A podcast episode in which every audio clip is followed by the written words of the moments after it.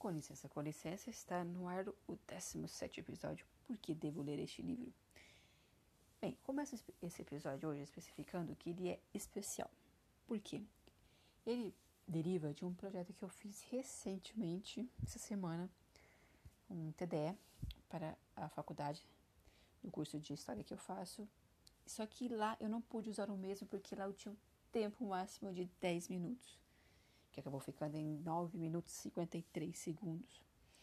E eu queria dar uma maior amplitude, uma maior abrangência a ele, então resolvi é, fazê-lo aqui. Mas também são livros, derivam de livros, que eu vou lhes indicar ao decorrer dessa fala.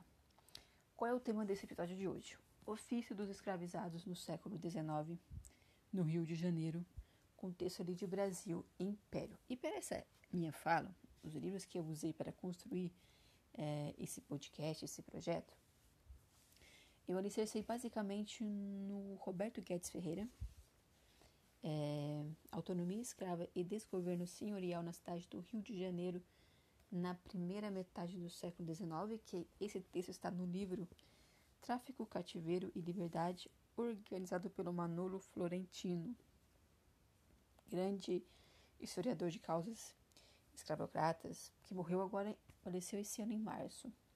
Mas também usei, utilizei para esse trabalho o livro da Mary Crash, A Vida dos Escravos no Rio de Janeiro, um excelente livro, muito bom. Pena que é caro, muito caro, mas tem a versão em PDF que vocês conseguem. Assim como também é, a tese do João José Reis, A Greve Negra, de 1857 na Bahia, que deriva o livro Ganhadores, a Greve Negra de 1857 na Bahia, e também o livro do mesmo autor, José Reis, é, é Rebelião Escrava no Brasil, a história do Levante do Malês, de 1835. Bem, o que, que esses livros, essas minhas pesquisas, mas principalmente é, o texto do Roberto Guedes fala, alicerça. É o ofício dos escravizados, né, nesse período que vai muito além de que até mesmo pelo recorde, que já é o século XIX e tal, é muito além daquele, daquele conceitual que quando nós falamos de escravidão, de escravizados, de trabalho escravizados, é, isso é mais comumente no Brasil colônia, aqui nós estamos no Império, mas no senso comum, assim, é, remete sempre a escravizado a é, plantations, cana, engenho, açúcar, fumo, cachaça, aquela coisa mais rural, aquele trabalho mais braçal rural. Aqui nesse contexto, nesse recorte, nesse período, eu vou dar um enfoque, os autores dão um enfoque e eu vou ressaltar os trabalhos na cidade. É, Muitos desses escravizados, é, quando eles eram pertencentes a senhores que tinham uma condição financeira boa, é, ele podia, esse senhor podia ter vários escravizados. Então, é, o trabalho, assim, vamos dizer que as funções eram melhores divididas com outros escravizados, não ficava concentrada várias tarefas é, em um só escravizado, certo? Algo que não acontecia quando ele pertencia a um senhor é, com menos condições financeiras, não é? Porque aí ele já era mais requerido, era mais concentrada é, uma maior quantidade de serviço em um único ou dois escravizados. Muitas dessas atividades, no caso vendedores, pescadores, carregadores, que eles exerciam, dava a eles uma certa mobilidade e liberdade. Eles não ficavam aos olhos do, do seu senhor e nem do capataz. Esse capataz servia como um supervisor, que ficava ali fiscalizando o trabalho deles. E comumente eram negros também, porque sabiam a língua, a cultura é, passava uma maior confiança e credibilidade para os escravizados. E muitas vezes esse capataz ele era liberto, já era já alforriado já. E ele morava numa pequena porção de terras do seu senhor e também tinha escravizados, que é um que é uma eu não vou poder eu não vou conseguir falar aqui nesse podcast, mas é, eu já comentei algumas outras minhas falas de alguns livros em que eu indiquei que é, a sociedade africana ela é guerreira e a escravidão é algo comum não só na sociedade africana, mas sim na antiguidade, Grécia, Roma, Egito, é, Pérsia, é, qual seja o seu contexto, a escravidão, onde há seres humanos, há escravidão. Não sendo legitimada, não estou querendo legitimar, mas estou dizendo que não é uma exclusividade dos, da sociedade é, africana. Então, só para dizer que quando se fala que negro tem escravo, sim, tem sim. Só que lá na África, comumente era por dívidas, por guerras, é, por, por, por, promessas, questões religiosas. Então, é, é, uma outra fala que pode, talvez eu possa, é, assim, talvez, se houver interesse, eu posso discorrer melhor em um outro podcast só à parte. Então, sim, esses é, capatazes que cuidavam desses escravizados, fiscalizando seus serviços, sim, eles tinham escravizados também.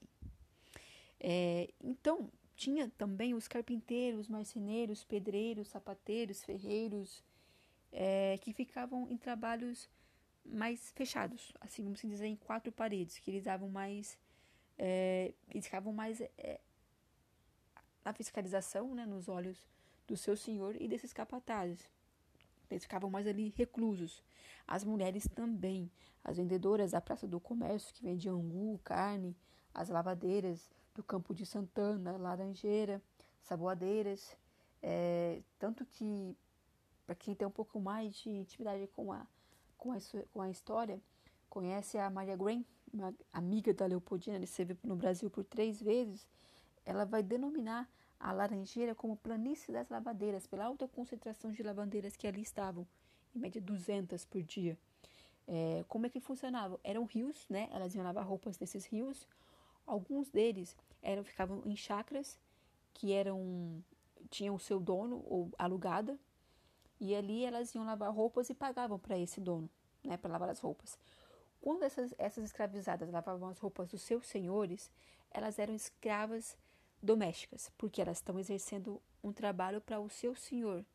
É, elas não são remuneradas, ok? Quando elas vão para a cidade vender a sua mão de obra, oferecer os seus serviços, não só como lavadeiras, mas como cozinheira, costureiras, rendadeiras, enfim, ela, mas especificando aqui para esse caso de lavar roupas, lavadeiras, ela pegava uma roupa para poder lavar de algum senhor na cidade, ia lá, pagava para poder tipo um aluguel daquele daquela chácara onde ficava aquele rio para aquele senhor, para aquele proprietário, e entregava as roupas tal e recebia. Só que esse dinheiro não ficava com esses escravizados. Ficava para o seu senhor, porque ele é uma propriedade do seu senhor. Então tudo que ele produz, que ele rende, não é dele. Ele não tem autonomia sobre a sua vida, uma vez que ele é escravizado, né? Ele é esse dinheiro é pertencente ao seu senhor. Uma ínfima pequena parte ficava com ele, sim, mas era bem pouca mesmo. A maior parte ficava com os senhores. E tinham também as, as vendedoras de pão de ló. Entre as 14 e 18 horas elas ficavam na rua vendendo. Antes não, porque tinham que fazer o serviço de casa, o almoço, e depois retornavam às às 6 horas da tarde para poder fazer o jantar e também outros serviços de casa.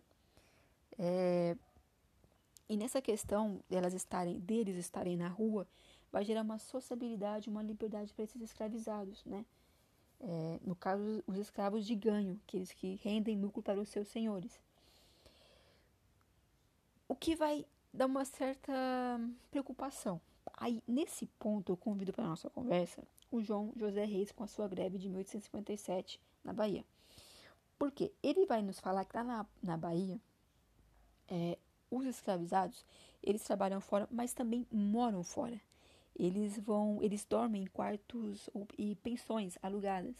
Eles vão diária ou semanalmente levar o jornal, que era a denominação para o dinheiro que eles ganhavam, né, com a venda de produtos ou aluguel dos seus serviços para esses senhores na cidade e ia lá e pagava a parte que cabia ao senhor e voltava para poder dormir nesses quartos. Mas é, eles ainda são escravizados, eles são propriedade desse senhor.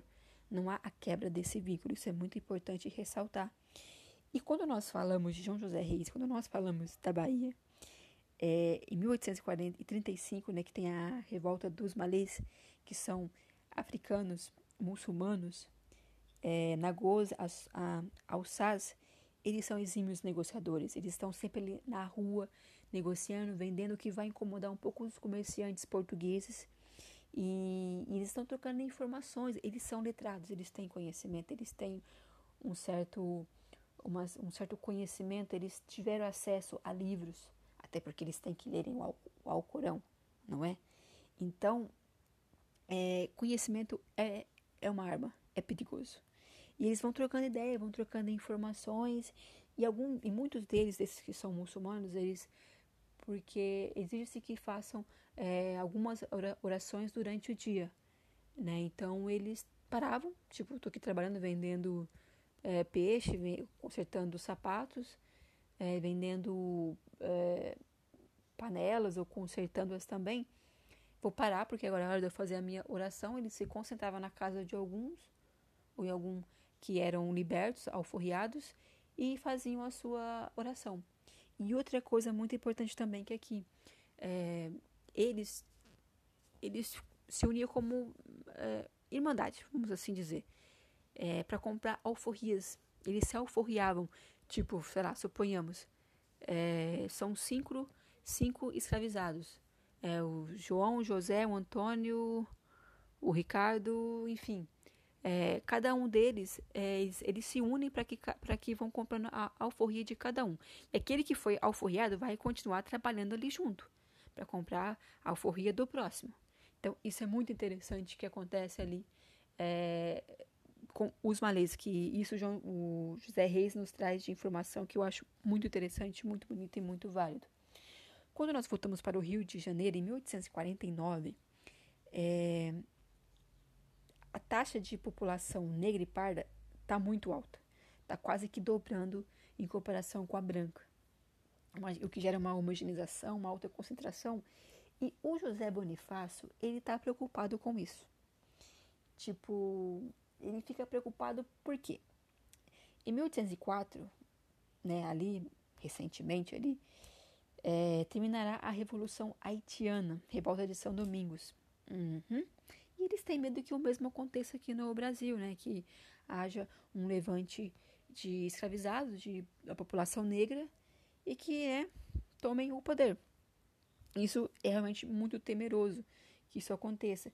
Levando também em consideração uma coisa que nessa época já não cabia mais a escravidão. Já havia-se muitos debates, muitas discussões ressaltando que o Brasil é o último país da porção ocidental a abolir a escravidão, não é?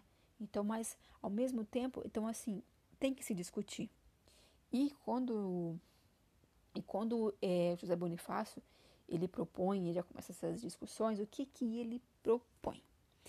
Ele propõe que haja essa libertação, mas assim, esses escravizados que vão se tornar ex-escravizados, eles continue servindo aos seus ex-senhores, por amor, fidelidade e lealdade. Pois é.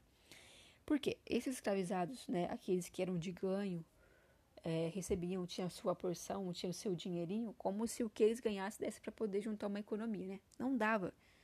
É, aquilo que eu falei na Bahia sobre os malês deles se organizarem de comprarem alforrias, isso não era cor corriqueiro, isso era muito, muito raro acontecer, né? Isso porque vários se uniam para comprar numa alforria. E não era de interesse também para o seu senhor também ter o seu negro é, escra é, escravizado liberto. Até porque aqui, já em 1850, é, a lei 581, 4, 4 do 9 de 1850, a lei Eusébio de Queiroz, ela vai pôr fim ao tráfico negreiro. Quer dizer, vai ficar mais caro você conseguir escravizados. Vai ficar raro, você não pode mais comprar. Então, quem tem os seus tem que segurar tem que segurar para poder manter. Então, é, é, é muito é muito é, ingênuo, utópico, ilusão, essa fala dele de pensar que eles vão continuar servindo porque eles têm uma casa, eles têm a sua liberdade, têm as suas economias. Não, eles não têm nada disso. Eles não têm nada disso é, do que sobreviver, até porque eles não são inseridos, não são aceitos pela sociedade. E nesse contexto todo em que há, nesse mesmo ano, é, dias depois, dia 18 do 9 de, do mesmo ano de 1850, o que alguns dias depois ali, é 14 dias, a lei número 601, a lei de terras, que ela vai regulamentar a questão fundiária no Brasil Império, é, porque até então as terras eram pertencentes ao Império, mas agora aquelas que são é, produtivas vão ser certificadas, vão ser registradas, né? Então tem um dono, aquelas que não são produtivas vão voltar para o império, que, vai, que vão ser leiloadas, e esse dinheiro vai financiar a vinda de imigrantes. Porque eles já estão sabendo que cedo ou mais tarde não vai ter mais trabalho escravocrata. Então, ó, vamos trazer imigrantes para cá. Vamos trazer os europeus para cá, vamos financiar a vinda deles para cá, porque quando ele, eles chegando, eles vão ter que trabalhar para poder pagar aquilo que nós gastamos para poder trazê-los para cá. Então, é assim a lei, que a, a regra naquele momento. Para você, e mais um ponto para que nós vejamos, é, ele não há uma, uma, preocupação de você dar terras que era que terras eram é, a forma de você legitimar o poder de uma pessoa, né? Era para essa elite oligarca, a terra é o poder econômico e o poder político. Então, ele não tinha esse pensamento de dar de é, acomodar, de fazer um plano social, né, vamos assim dizer, para esses ex-escravizados. Então, é totalmente utópica essa fala do José Bonifácio, que não, eles não vão continuar trabalhando para os seus senhores por amor, fidelidade e lealdade. Quando eu li, é, é, eu até, ainda até coloco aspas porque realmente é do texto mesmo, é uma citação. Você sabe quando você relê uma, duas, três vezes, tipo, será que eu entendi certo? É, não, sim, você entendeu certo, é isso mesmo. Então, assim, é, todo esse contexto de você, eles sendo seus ofícios, é, eles, aí a Mary Crash, o que, que ela nos diz? Que esses ofícios, é, quando o escravizado ele é liberto, ele é alforriado, que é o escravo de forro, e ele tem o seu exercício, ele vai exercê-lo, é, ele não consegue uma ascensão minimamente que seja social ou econômica para poder manter a sua família, para poder é, ser uma coparticipação ativa, minimamente que seja, na, na sociedade. Ele não é reconhecido. Porque, mas enquanto ele é um escravizado com ofício, ele é demandamente procurado. Tudo bem que essas, muitas dessas, é, dessas, dessas, desses ofícios, desses, é, dessas profissões são preteridas pelos brancos. Mas tem quem, quem o faça e tem quem procure esses profissionais. Mas porque enquanto eles são é, de ofícios mais escravizados, esse dinheiro não é deles. Esse dinheiro é do seu senhor. Quer dizer, o negro ele só vale enquanto propriedade que produza, é, que gere lucro para o seu senhor. Quando ele está, ele é liberto, ele é autônomo, ele é, ele teoricamente, né?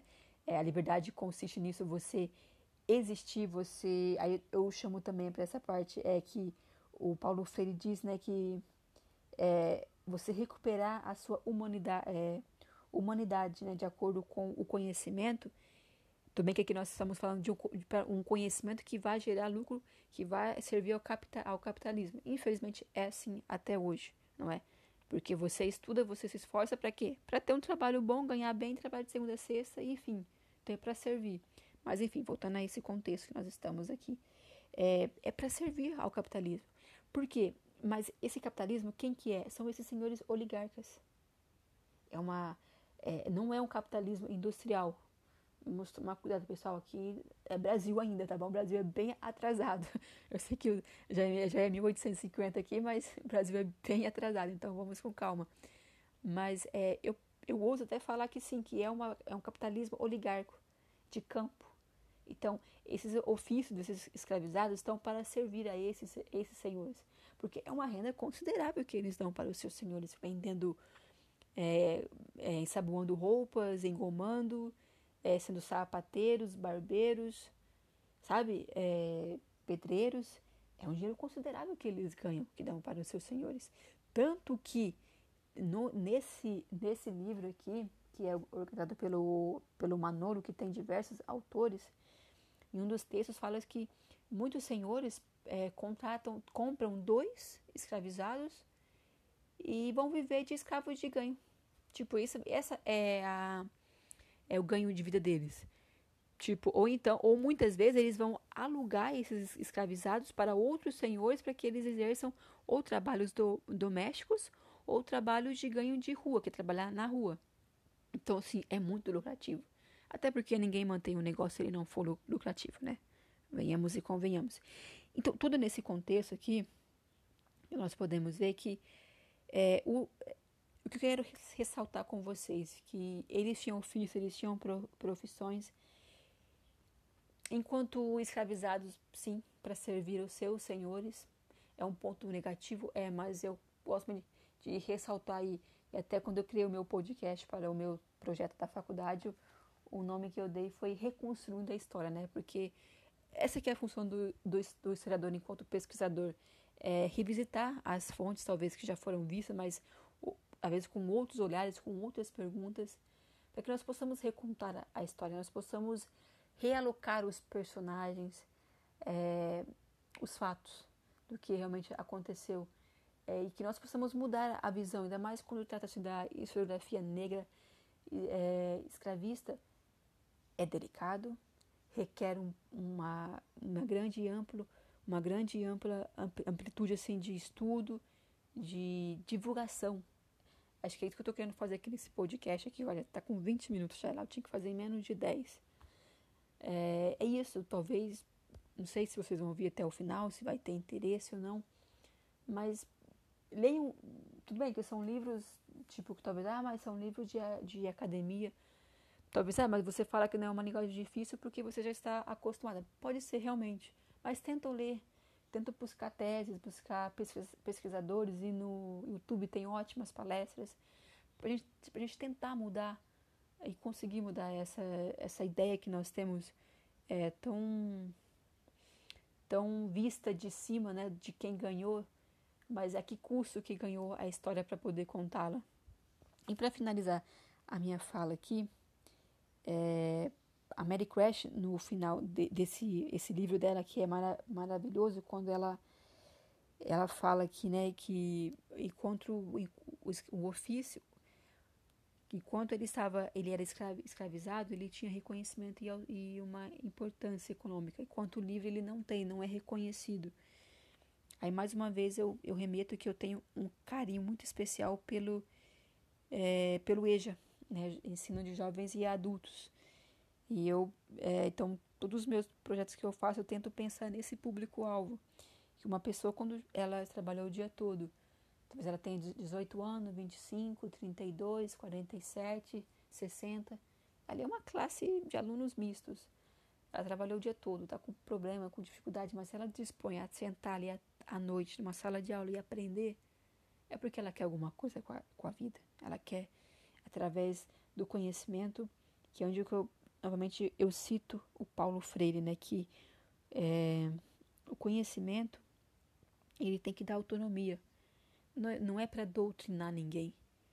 Eu dando uma aula é, de história sobre a ditadura militar, se na, se na sala eu tiver algum aluno que diz, não, professor, eu, na minha concepção foi uma revolução, sim, eu sou de direita, eu apoio os militares, os comunistas eram uma ameaça, eu, tudo bem, você alicerçou em, em estudos, em pesquisa, é opinião, eu tenho que respeitar, isso que é autonomia, eu não tenho que impô-lo, porque na minha concepção, não, foi um golpe. Eu não tenho que impor isso a ele. Eu tenho que dar autonomia para que esse aluno pense, para que esse aluno produza o seu o seu pensar e, e que ele dê autonomia para ele para que ele possa construir o seu saber, né? E novamente o Paulo Freire fala que é uma autonomia que por meio dele ele possa recuperar a sua humanidade, né? Que muitas vezes você perdeu, que que essa opressão que o oprimido faz, é, o, que o opressor faz para poder anular a sua ex existência e poder manipular você ao bel prazer dele. Então, eu, essa era a minha intenção desse projeto mesmo, até porque eu acho que é uma forma legal, tipo assim, um podcast, você vai no trabalho, da sua casa até o trabalho, você vai ouvindo, bota ali o fone, sabe? É popularizar essas informações que estão dentro é, da academia nesses livros que talvez é, são inacessíveis, esses livros que eu comprei, esse livro que eu comprei no final do ano passado. Eu li ele quando eu fiquei sabendo quais seriam os temas do meu TDE desse semestre, do meu projeto, que tinha na escravidão. Sabe? É esse. Eu já, eu já tinha lido já esse texto, eu tive que me aprofundar mais, fazer outras pesquisas, conversar com outros é, autores, aí até minha professora de Império Agora tivemos a aula sobre o texto da, da, da Mary Crash, a vida dos escravos, no Rio de Janeiro, e casou muito, muito bem. Parece que, tipo assim, toma, Rafaela, faça esse projeto. Então, acho que essa que é a minha intenção, é tentar de alguma forma, da minha maneira modesta e simples e não muito erudita, graças a Deus, é, divulgar e dar acesso, né, para que as pessoas conheçam tudo isso. E para finalizar, é, muitos dos meus pontos, eu já falei isso, acho que uma, duas, três vezes, mas vou falar pela quarta. É, no dia 25 de 11 de 2019, o, o Laurentino Gomes esteve na, no Roda Viva, programa da, da TV Cultura, para divulgar o seu livro Escravidão. E lá ele foi indagado por que ele não usava, porque que ele usava escravo e não escravizado, já que estava vendo uma revisão nas bibliografias, né, nas, é, nas nos textos pro, produzidos para poder rever essa questão.